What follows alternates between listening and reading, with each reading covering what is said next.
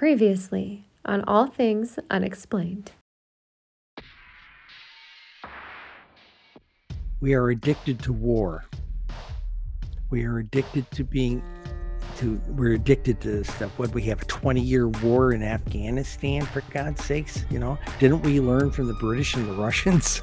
you know, um, you know, we should have learned, but we don't. We didn't. Um, for all the praying we say we do as a species to our gods and goddesses, okay, um, do we really give it lip service? Do we really? The thing to remember, this is how I got to say this. If I'm sitting there and I'm getting ready to stab you, if I've done any amount of concentration, any amount of understanding, and any amount of touching the universe and being alone with my thoughts, and if I'm enlightened, I realize that I'm shooting myself because that person looking back at me is me too, because we are all one consciousness. Okay. And that's what a lot of people don't get. And with the ETs, we are one consciousness with them as well. And that's what a lot of people don't get.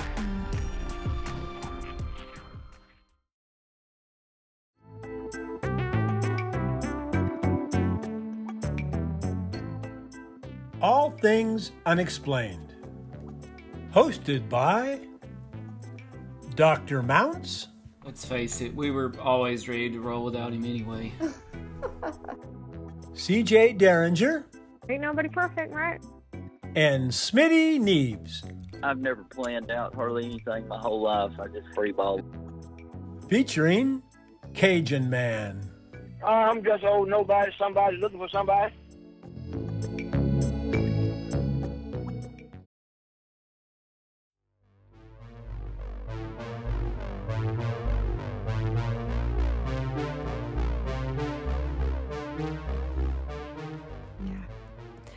Many people spend need to spend a lot more time with their thoughts, that's for sure.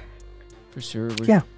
We're speaking with Cheryl Costa, author of some incredible books such as Magical Musings of a Rogue Witch, available on Amazon, a UFO Beat, full of terrific UFO encounter articles.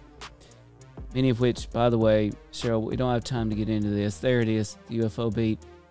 Hopefully, we can have you back sometime. We can touch on some of these, such as you had one article in there about Gravity Hill or Spook Hill. And it just oh yeah, so- there's uh, there's 80 Yes. of these gravity hills around the world. it just so happened, it, it was only, I don't know, weeks ago that I was telling CJ and some other friends about a gravity hill that my brother, me and my brother and some friends and I in college, you know, we set out to get to in Mississippi to go and, you know, you park at the bottom, put your car in neutral, roll right up to the top of the hill, right up to the top. But I actually loved that article, but and this was goes back to the, the statistics part of it. You know, it, it makes you see the truth. So I would have said this is a hot spot for UFO activity, as other gravity hills were, but I would have been wrong. And I learned that from your book, the UFO Beat, and that article, and I loved how you, you know, had some scientific speculation in there that a lot of people think UFOs travel on or use gravity waves in some uh, form of travel and just the fact that we have some sort of gravitational disruption in these locations means we get less UFO activity here. And I thought, but you know what? My, my mind was blown when I read When I wrote that article, it fried me. It really did. Um, uh, you know, and, and I pulled up the numbers that I had at the time. Now, Yates County isn't as bad as as I said it was. It's bad uh, for UFO sightings. It, it's not a hot spot. Um, but uh, I was working only with MUFON numbers at the time, and MUFON da- in the database, MUFON's about forty percent of the database. National UFO Reporting Center is about sixty percent, and pretty consistently. And uh, so, yeah, but th- yeah, Yates County is is uh, not exactly a hot spot, and a lot of these other uh, the eighty other ones that are around the planet, I don't think they are either. So Right, and you only get that knowledge by looking at it through a scientific lens, and I just thought that was great. And you can pick up the UFO Beat on Amazon as well. I had a closing segment I was hoping to do with you, Cheryl, Sure. where I could get your hot takes on just a few things, a few hot button topics. So hot take. I don't know if you ever Okay, done short those answers before. on my short side. answer. That's Okay. right. But you know, the rules don't apply here. Let's face it. But CJ, before we get into a few hot takes, do you have anything else you want to? Yeah, I just had one other thing that really stuck out to me while I was reading the UFO beat. And there was a section where I, I can't remember if it was you or somebody else's quote that somebody was talking about flying saucers. And they said, well, that's your granddad's UFO.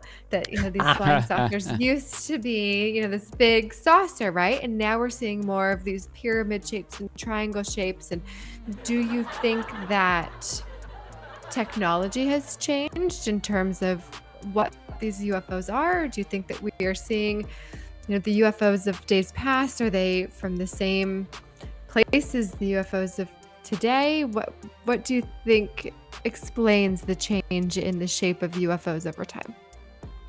Um, first thing, discs are still a very popular shape that people see. Okay, D- disc shape. Okay, uh, and it's uh, still a very high number. Um, uh, back in the summer uh, when they showed that uh, one of those Jeffrey Corbell videos of the infrared thing showed a sphere UFO uh, sailing around very slowly around the ship, uh, Yes. USS Omaha. I got a phone call from a uh, from a journalist on the West Coast. He says, "Are, are sphere UFOs a thing?" And I said, "Yeah, it's the number three silhouette of all the UFOs." He says, "Well, how many of them?" I said, 17,113. and the guy, the guy dropped the phone. He had to pick it back up and apologize. It, it shocked him so much he dropped the phone. Um, so uh, there's okay. Linda will tell you the shapes are about different technology, different pe- different technologies and different cultures. Okay, we all have cars, but there's a big difference between a Ford sitting out here and a Mhm. Maserati from Italy. From Italy, okay, and for a long time there was a big difference between American cars and Japanese cars. You know that type of thing, and uh, so That's a good yeah point. different different cultures different approach to the transportation and the technology um, we are different people have different ways of manipulating the, the sauce of the universe so to speak to get here so um, that's pretty much it next question Okay. Thank you. I like that. By the way, that's I really like that answer. That was a great answer. Great point. So I have to say real quick before we get into our hot takes that uh, Cheryl, I was born on Halloween. I love Halloween. I think maybe there's a lot of extra paranormal activity or UFO sightings on Halloween because so many people are out. Right, they're out outside trick or treating, whatever, looking up. But you had a you had a whole section in the UFO beat about sightings on Halloween, and you, which I loved, and Christmas, by the way. But oh christmas sightings Oh, are yeah. amazing you know Well, that makes me wonder. You know, is this people looking for Santa? Is Santa an alien, perhaps? well okay okay i had my i had my second sighting was on christmas eve 1971 in cam ranh bay vietnam Wow. we saw this thing streaking across the sky. A friend of mine and I were walking down to a chapel. Neither one of us were practicing Catholics anymore. We were both 19 or something like that. And uh, but we decided, hey, for tradition, let's go to midnight mass, right? You know.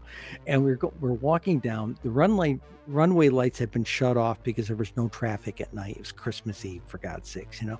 And we saw this thing streaking across the sky, and then it stops. And I looked at Tom. And I said, Tom, um, jets don't stop. And he said, Yeah, and helicopters don't fly that fast. And I said, You know, with all the reading I've been doing, if that's what I think it is, it's going to start dancing around like a fairy. You know, it's a gone, you know. And neither one of us had our mind at midnight mass when we got there. You know, I it was bet. great. Yeah, it, but it, it rattled me and it stayed with me. I didn't tell anybody that until about 15 years ago. I didn't share that story until about 15 years ago because it was it, it in I was what 19 years old. It rattled me really bad, and I was afraid. To, stigma. I was afraid to tell anybody. You Mhm. know. oh, sure. So Well, speaking of the Halloween encounters in your book, The UFO Beat on Amazon, I'm going to tie it in. I got to say this too. CJ told you about her friend. happy came on birthday on. Halloween, by the way. Oh, thank you. I have two. I have two, I have two birthdays, and one of them is Halloween. Amazing. And interestingly, my nephew's birthday is on Christmas. So we he got extra presents, and we both always said, "Hey, they made a holiday after us," so we loved it. Well, in my case, my real birth, my my my my birthing birthday was in April. Okay, but when I had my gender change surgery was on Halloween morning, 1989. Wow. Oh wow! Okay, so that was my other birthday, so to speak. And by the way, in this household, it's celebrated, and I get a little cake to go with it. You know, so there you I, go. I say, go ahead, celebrate both of them. you need need more celebrations. So I But- actually get more. I get more email and memes for that date than I do for my regular birthday. there you go. So, okay, other other questions. Oh hot yeah, list there. just before we get into the hot take, so this it was it, this also blew my mind. CJ's friend, who she told you came on her show, who encountered, and by the way, just a a straightforward lady, professional, educated woman, right?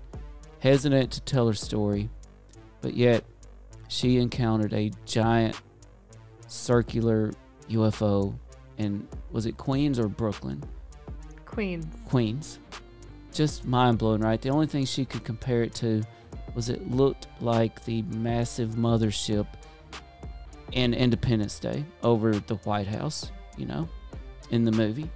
But then I'm reading the UFO beat by our guest Cheryl Costa. And right there out of nowhere, it just jumps out at, me. Halloween 2003. I do not recall the location, though I assume somewhere in the New York area, roughly. A witness sees a silent UFO. Now, and by the way, that's one thing CJ's friend said. It's completely silent, which is a paradox, right? Gigantic things are not supposed to be completely silent. But this witness, Halloween 2003, New York area, a football field sized UFO, completely silent. And So Just so you know, was Cheryl- 2002. Yes, 2002. And I have tried hard. MUFON helped me on this, and I've tried hard to find any other um, encounters of what you would call gigantic UFOs. Okay, in that I area. can give you one. No I can give you one, and I don't know if I wrote about it. Uh, my triangle, uh, the one I saw was uh, I wrote two stories about triangles, and I think one of them was mine. Um, I was still working for the other newspaper doing the, the late night stuff with producing the paper. Okay, and I got home about three o'clock in the morning, and I parked the car in the garage, and I used to come outside in the driveway, and if it was a clear night, uh, if I look north, there was the Big Dipper and gazillion stars, as they say, you know. And I used to sit there and kind of do what I call uh, what what we call in the uh, the Buddhist trade a standing meditation, where you stand there for about five minutes with your thoughts, just like let the day go, okay. And I was sitting there doing this, and I started hearing this, was a humming sound, but it had kind of a, a rumbling beat to it. And uh, I glanced up above me because it seemed to be above me and I looked above it and this this this stars were blotting out. Okay? And the triangle when it got past me uh, it had to have been uh, close to two football fields long. Okay and it looks like your classic uh, triangle UFO that like uh, David Marler the triangle expert has got models of you know three three light ball type things, a red light on the bottom, that kind of thing. And it was, it seemed to be moving like a casual, yeah, it, it felt like the thing was flying at 40 miles an hour, just leisurely leaning, leaning off to the northwest, you know. And this is before I was writing a column. And I went inside, wrote it in my journal, sketched it, but I was afraid to tell anybody. This is a year before I started writing a column. Okay and I was afraid to tell anybody. And uh, it was about a year, uh, about a year later, when I was writing my column, I ran across a story from the same date and time in Syracuse. Syracuse has a bunch of hills, sort of like Rome. Okay, and over on the other side of town, coming out at three thirty in the three thirty in the morning, was when I got home um, 3.30 in the morning was this nurse coming off shift at Crouse Hospital. And she comes out and she could look across town and could see where I'm on the opposite hill and she saw this thing going by, you know, and she reported it. Okay. So uh, I, when I saw that many, you know, what, almost eight months later, when I was going through the, the reports trying to find things to write about, I'm going, wow, oh my God. You know, and I, I went in my journal and there it was, you know. So um, there was another kid up in a place called Herkimer, New York. It's up in what they call the leather stocking region along the New York State Thruway. And he was in high school. This is in the 70s. And he used, uh, when you're a farm kid and you in the middle of the winter, you get on a snowmobile, you want to go over to Ralph's house and work on the, the, the, the history assignment we got. Okay. They would, they would jump on the snowmobile and drive over there, right? Across the, because the fields aren't growing anything. It's just full of snow, right? And he's coming back from his friend's house, gazillion stars in the sky, as they say and suddenly he his his snowmobile started running rough in the middle of one of the uh, the, the big fields they had. We're, I mean, we're talking hundred acre uh, fields. It started running rough and quit.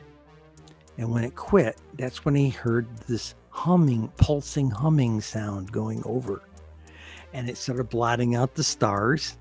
And Oh, funny wow. thing is, when it when he realized what it was, when it got over uh, these uh, large um, electrical grid, you know, like interstate electrical Right. grids, it flew over them, probably only maybe 50 or 100 feet above the the grid. Arc, the, the electricity was arcing up to it. Oh my. Okay. And uh, so it was a real, real interesting view, you know, the, to read this and going, oh my goodness, you know. So a lot of people have seen these really big, uh, these really big um, triangles. And I have people keep trying to used to email me after I read trying, oh Cheryl, pat me on the head, you stupid girl, don't you know that's a TR3B? You know, I said, if we built a TR3B and the TR3B is two football fields long, as a taxpayer, I want to know more about it. Right. For sure. Amazing. Those are great well, stories. That There, in that else. book, there's a there's a story about a lady uh, about the great uh, the, the the Greyhound bus in the field. You, that's a cute one. It was set in the 1930s. This girl was about eight years old. They were it was on Thanksgiving. Mhm. and they were uh, coming back from a uh, uh, grandparents in, in a city pretty close to where I where I was publishing the paper, and um, they were going. The roads were all these secondary two lane roads, right? And they're going up and how it was. There was no such thing as an interstate in those days. And they went up over this one hill, and she screamed at her father and mother, "Stop the car! There's a Greyhound bus down there in the cow field." Her father worked for IBM, and they got out and she got out she was in like her sunday best and they got got out and looked and down there and she described it we had an artist sketch the thing. It looked like a kind of like a gray house. It was gray and it sort of looked like the what the ufo you see on the front cover of our ufo book. Okay? Sort of looked Oh, like yeah. that. And rows and rows of windows. And they saw some little guys running around the thing and then as they walked a little further into the field you know, and she was stepping. She told me later. This lady was in her 80s or early 90s. She told me she was stepping in cow patties and everything. Right. And and and and and what happened was uh, the little guys got inside the thing, and the thing took off straight up, and was like oh, gone in like flash. Now we hear these stories in the last few years about these UFOs that drop from 80,000 feet to almost sea level and like Mhm. that. Okay. Right. So, you know, when I heard those kinds of stories, this is, sounds like these guys too, you know. So, Oh yeah. Yeah. but, but there, there's some very, very unique stories about this stuff. Uh, I wrote a lot of good ones up in there, and um, I'd be happy if people read them. The UFO Beat. Oh yeah. Uh, Highly the- recommend. New York State was my UFO beat, and yeah, it was some of the seven year, the most fun seven years I had writing about these things. Well, I know I sure enjoyed reading them. So, who's ready to do some hot takes? Me. All right, here we go. Let's do some hot takes. CJ, you're definitely welcome to chime in. I And we got a little hot take music here. All right, here we go, Cheryl. Hot take number one Roswell, the Roswell incident. I did. I didn't take it seriously for years. I really, Really? didn't, and and then I didn't take it seriously until I started reading Stanton Friedman's an, analysis of it when he came out with it. Even then, I really didn't take it super serious.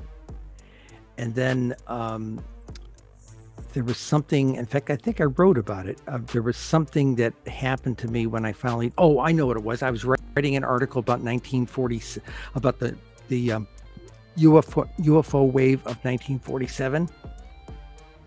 Well, most people they think about Roswell as one incident, but from er, middle of June to about the middle or end of July, we had over over 950 reported sightings in the United States from 38 states. Most people don't know that. We only Right. hear about Roswell. Sure. Okay. And it was when I was writing that, I called Stanton Friedman up and I said, Hey, Stanton, did anybody ever take the approach that maybe, you know, this was a starship, Roswell was a starship down and all the rest of the sightings we saw was like the Galactic, the Galactic Federation coming down here, like the Civil Air Patrol looking, looking for him? He said, Yeah. And he pointed me at something to read. And if you Google out on the internet, um, the 1947 UFO wave, you can probably find a PDF that you can download, which was written by a guy in NICAP in 19 in the mid 1960s that analyzes. This guy was an actor, a real a real professional equity actor, and he was in touring companies. So he worked at night, but he had his daytime available. So every day, place he, every little town he went to for a couple three night stay for the show or whatever they did, he would go to the library, crawl through their morgue for two months worth of newspapers, June and July 1947. And if there was any local sightings that were reported in the paper, he logged it in his book. Okay. And he went to all these different places and he had probably, uh, I think, somewhere upwards of 25 or 30 newspapers that he mined information from. Right. Okay. So, um, and of course, at the same time, these things were happening. The New York Times is going, oh, yeah, silly stuff. Those people, oh, yeah, astronomers can't find them. There's no such thing. No, by the way, people are telling us they're coming in different shapes and colors. Ha ah, and they do come in different, sha- over a 100 different shapes and in different colors, you know. So, but, um, so there's an article in there that I wrote uh, in that context. Go ahead. Next question. Amazing.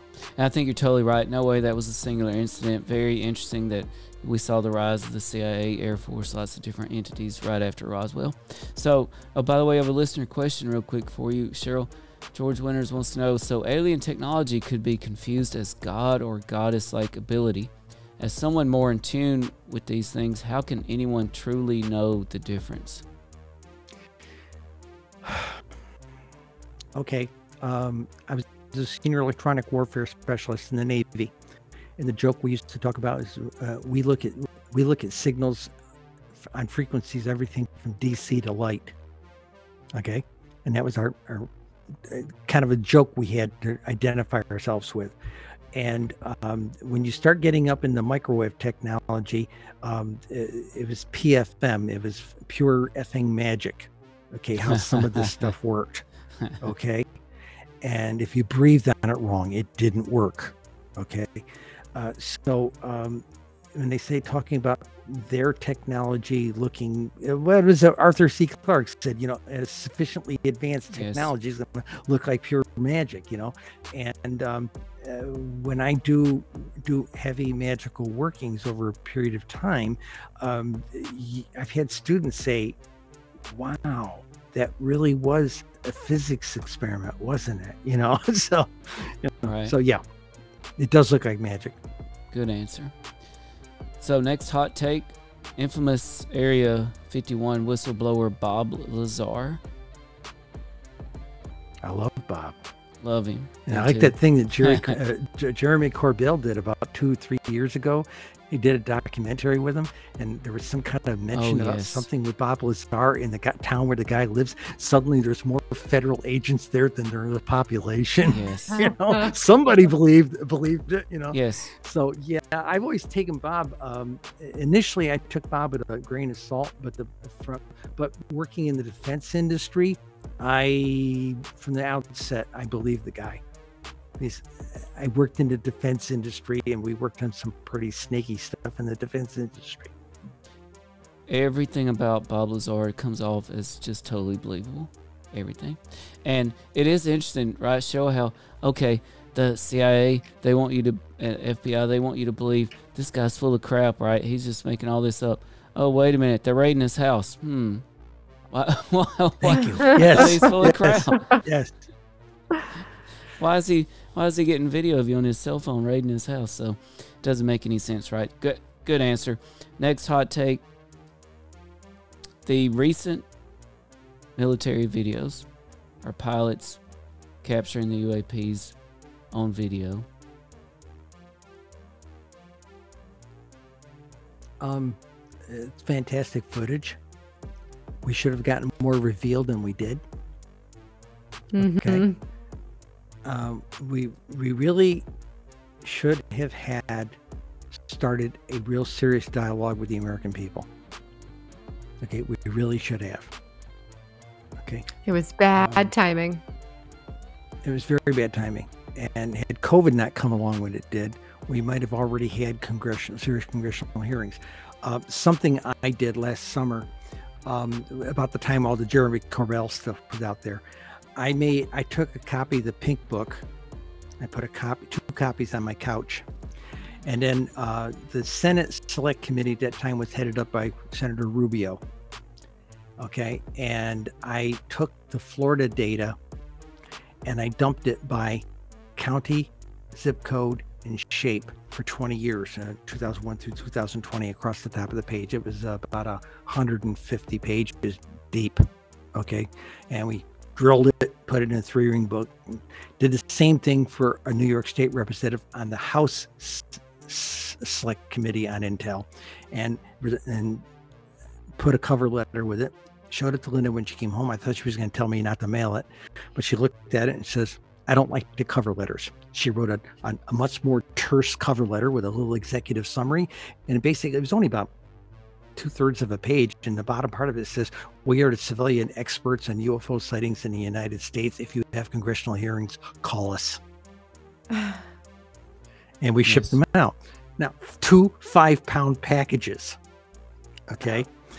And my the postmaster in this little dinky burg about 15 minutes outside of Syracuse, of these little hometown Mayberry RFD post offices. There's like three people in the back and the postmaster.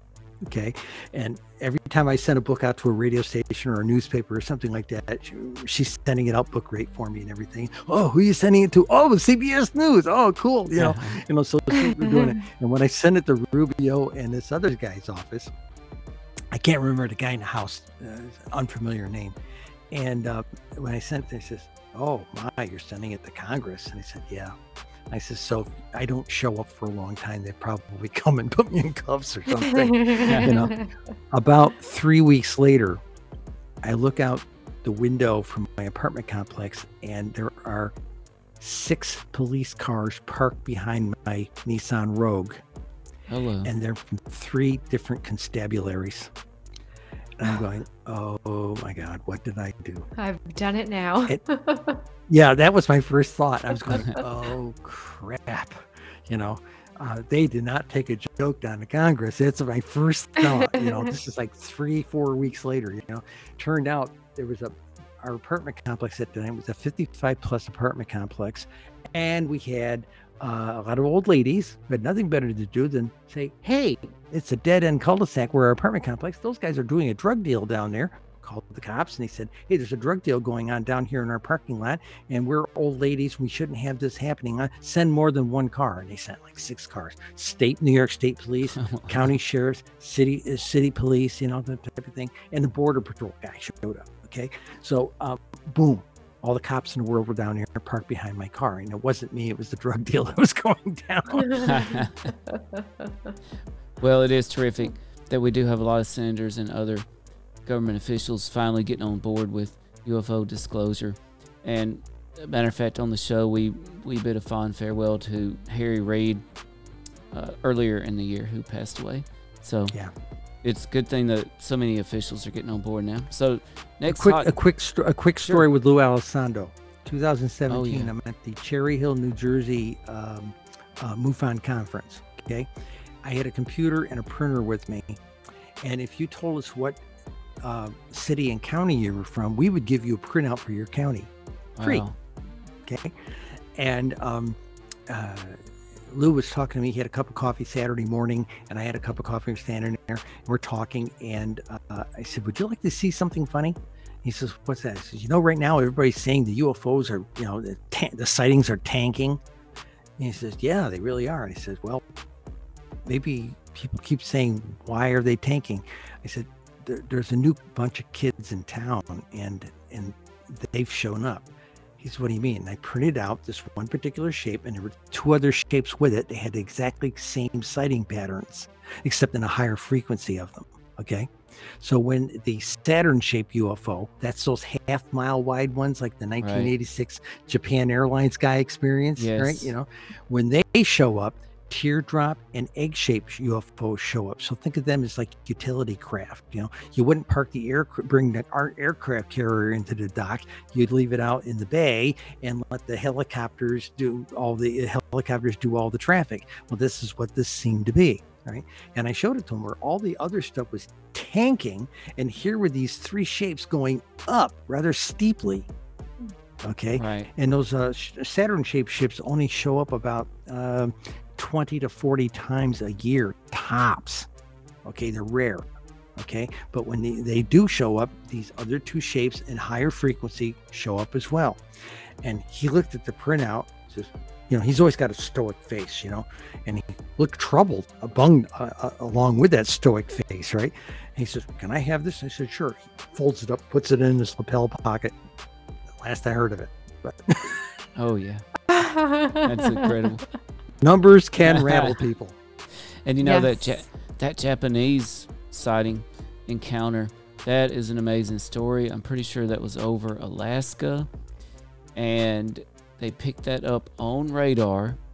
A gigantic, unidentified craft following the airplane, Seven four, uh, freighter, a 747 freighter. and you can listen to the cockpit tapes. You know, with communication uh, on the ground, It- it's it's an amazing, That- amazing sighting. That, that ship had more agility than the 747. yes. That's what creeped out the aviation people. You know, that thing moved with an amazing agility.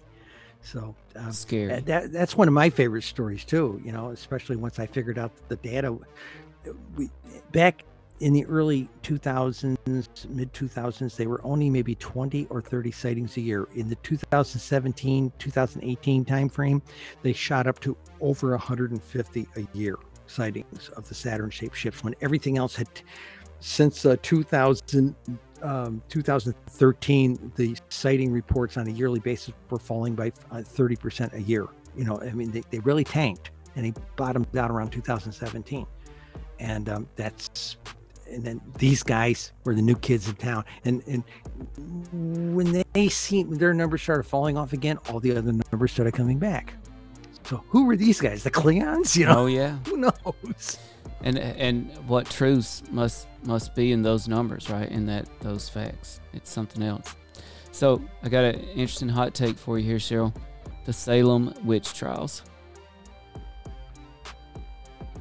Miscarriage of judgment by a bunch of hysterical people, and they weren't witches. They were accused of it, but they weren't witches.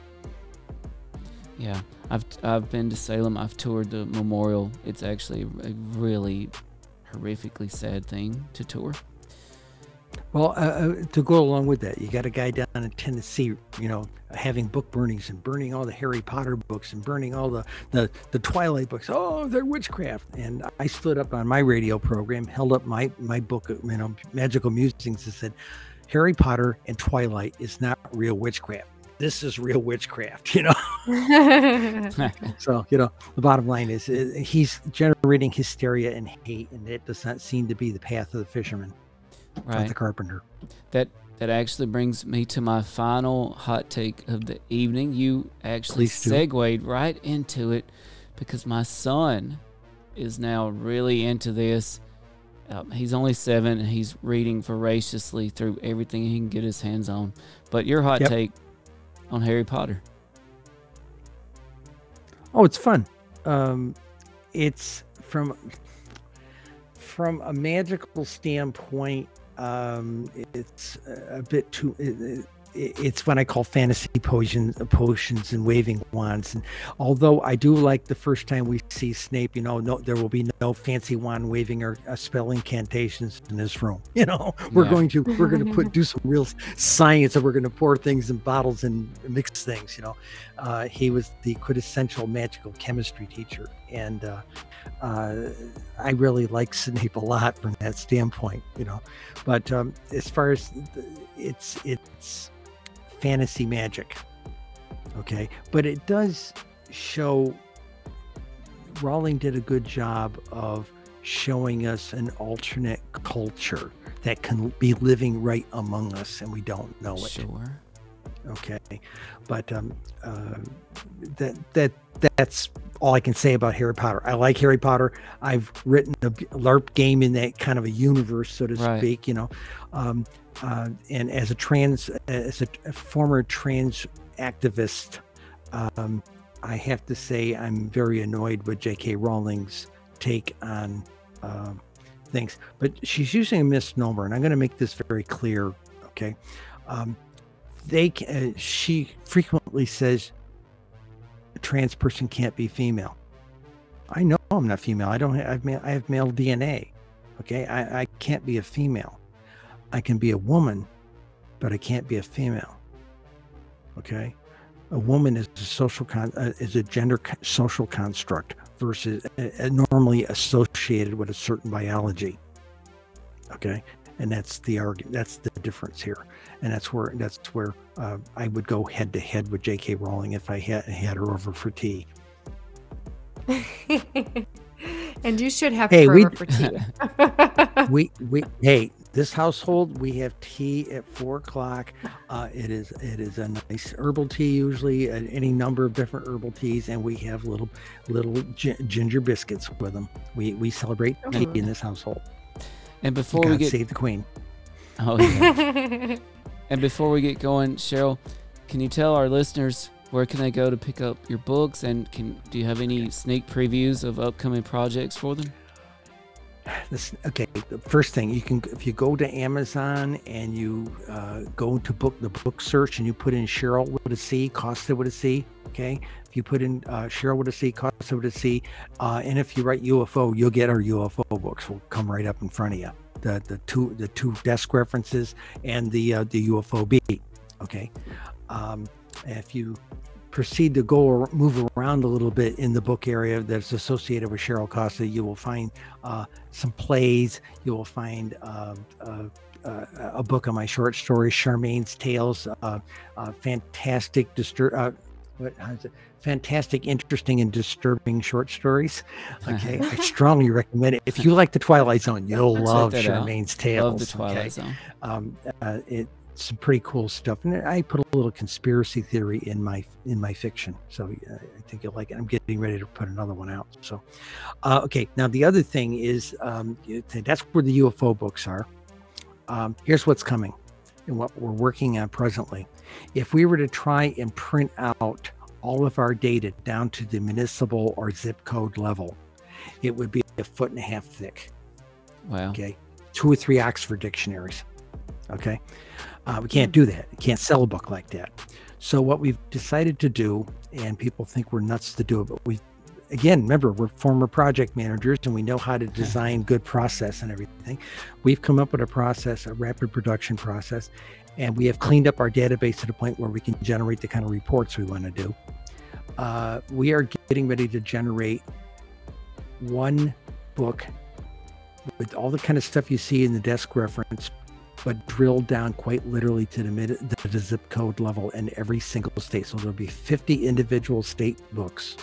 Probably we can probably put them all out over this year. Got a got a written written process right here that we're checking off all I don't know if you can see it here. Uh, move over a little bit. That you can see the Wow. different processes we're having to check off on every single state. And then what we're going to do is we're going to do the same thing for all 29 of the definable shapes between the two databases. There's Oh about goodness. 33 shapes, but but the problem is is that uh, three of them are unknown, anomalous, uh, and something else. Uh, but it's not ambiguous. But all the things that actually have a shape, a circle, a square, a triangle, whatever, we're going to do an individual book on every one of them, and we're going to drill down. We're going to show you maps of where they are done by zip code. Okay, and we can quite literally drill down. And they're states that have a lot of sightings are not necessarily totally blanket blanketed by zip code. It's like a checkerboard. It's amazing. Okay. And people ask us, why don't you do it by the cities? It would be just a lot of little dots, and most of them would go around a major metropolitan area. If you do the zip codes, you get the suburbs, the bedroom communities, the non incorporated communities, and the rural areas within a certain regional area based on zip code. And if it's good enough for Congress and senators to, to monitor their their constituency, it's good enough to monitor UFOs. Um, Yes. uh, counties were too big. Counties were too big for this. So by doing by zip code, we got a, a different level of resolution, and we're seeing some amazing things by doing it by zip code. So, So, um, we're, so it's going to be about with an analysis book and the two, the reference book. It's going to be about 80 books altogether by the time we're done with this thing. Um, and the, the idea is that uh, it's literally going to be the largest published compilation of UFO statistics ever published in human history. Incredible. Think about that a minute. that is legendary. Okay. And that's what that's uh, when Linda and I are going to say in front of some academic committee, we'll take our PhDs now. And they would be well deserved. You yeah, must if have you some, can get we'll them, give you an if they'll honorary let this in, PhD. yes. even that, even that would You must have some wonderful because- killer but- Excel but we can't- spreadsheets. I can't even imagine. You, well, wait till you see. Um, uh, I generated one for Dave Marler today. Uh, it's going to be 220 pages, and it's printed horizontally. Okay, uh, so about, uh, and basically I did 20 years across the top, and 220 pages of all the zip codes where triangles alone have been seen. wow. So you're already getting an idea how big that that triangle book's going to be.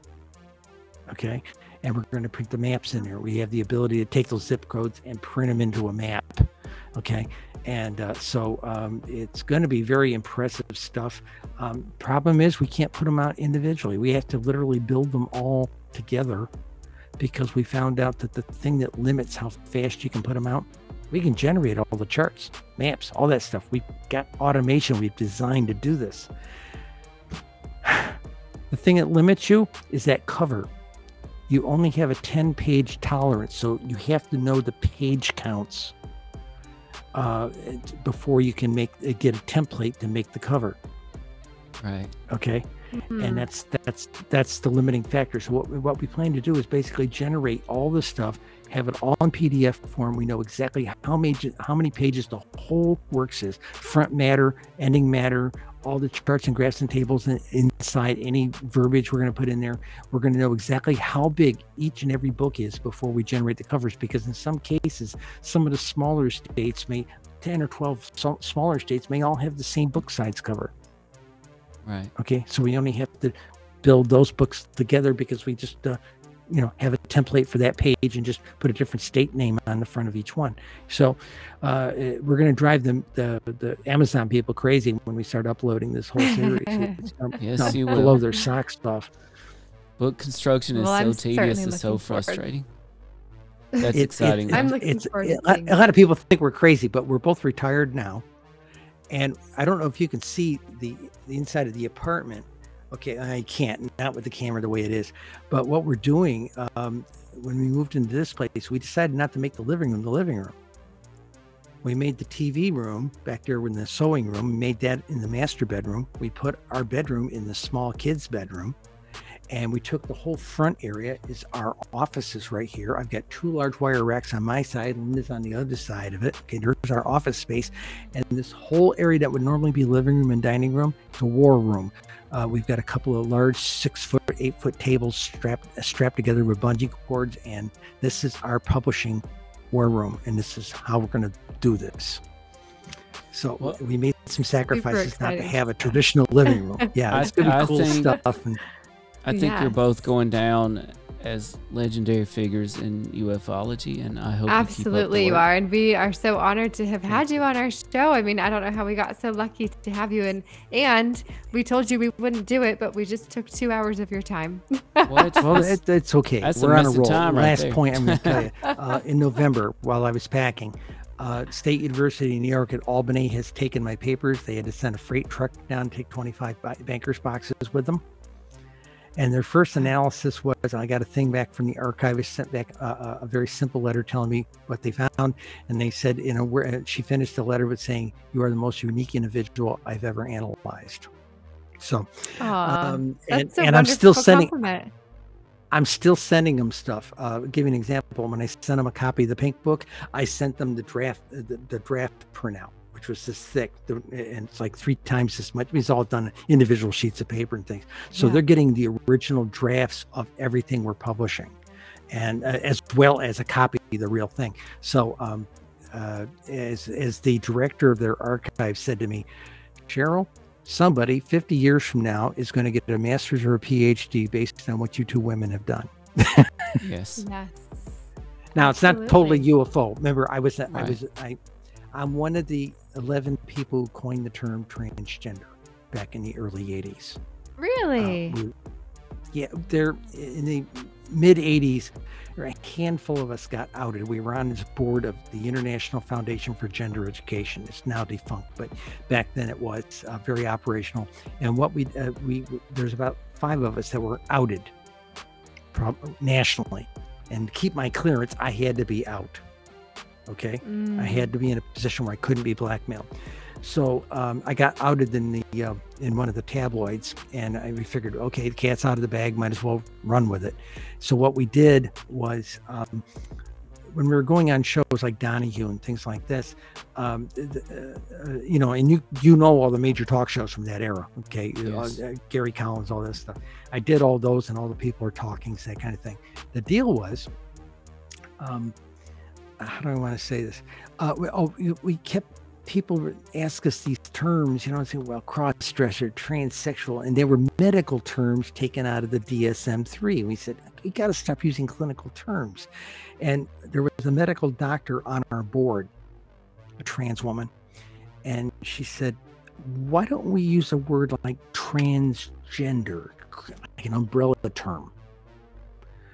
So we all concurred on that idea. So as the, the, five or six of us that were out doing the talk show circuit and the, what I'm going to call the editorial circuit, magazines, that type of thing, newspapers, as we were out there talking about this topic matter, our usage of the term trans, transgender got filtered into the lexicon, so to speak. Took Yeah. 10 years of effort like this. In fact, when they were going to try and take my security clearance away from me, the government was going to try and take it away from me at Lockheed. Um, uh, the guy said, well, I think you can be blackmailed. And I looked at him and I said, Will you be back in a couple of weeks? He said, Yeah. I said, Tell you what, hold off turning off my clearance for three weeks. I think I can fix this. He said, I doubt it, but I'll see you in three weeks. And that's, I'll show off your clearance then. So when I came, he came back, uh, remember, I was in transition at the time. So I was still going to work kind of quasi boy, but I had permed hair and thinning eyebrows and three earrings, you know, that kind of thing. And uh, so um, it was just before my high maintenance days, as they say. And then, so what happened is I walked into him and I says, I don't think you can take my clearance away. He says, why? I threw a video VHS tape on the desk. He said, I'm the blonde on Phil Donahue. I'm the redhead on Gary Collins. and he said- That'll do it. He said, you came out on national television? I said, yeah. And his jaw went down to his belly button. And uh, I said, yeah, I did. You can't blackmail me. And, oh, by the way, you were worried about the guys here at work and their families knowing about me. Well, I made copies of all this and I've given it to everybody in my in my department, and they took them home and watched them with their wives. you know? And uh, so I got a letter three weeks later saying, We thought that was bad judgment. So we're going to send you to see a Department of Defense certified shrink. So they oh, did. goodness. I get down there. We hit this guy and I talk for about 25 minutes. And he looks at me and says, Cheryl, you're saner than the people who sent you here. So they ran me through a full set of psychologicals. Remember, I had already had a full set of psychologicals at Hopkins about a year or two before. So, and uh, what did we come back with? Two sets of psychologicals, paid one paid for the by the Defense Department, one paid for by Lockheed, and both of them said a perfectly healthy woman took this test. So, and a okay, genius. that helped. Well, that too, yeah. But the bottom line was they they adjudicated my clearance. They said, "Okay, fine, you can keep your clearance. You know, you can't be blackmailed. You were out about this stuff, and they say you're sane. Okay, you're good. That's well, it, my friends. wonderful. Oh, it's been so great chatting with you. Let's do this another time. Let's do it. We would yeah, love to Once have you all back. the next stuff comes out. Uh, it, it's probably going to take us about eight months to a year to do. I mean, uh, we don't. We're not working with any new data. We're still the 2001 to Yeah. 2020. So it's a matter of uh, I've generated. Let's see. In the last three days, I've generated uh, Alabama, Alaska, and Nevada. So you know, I'm I'm knocking out about one state a day. California and the top 10 states will probably take me two or three days for each state because they're so big and the, the reports are easy to generate the computer does all the heavy lifting there it's going in and formatting the headers on the pages Right. that is the time consuming part it's tedious Right. work so you put on a pot of decaf coffee and you keep going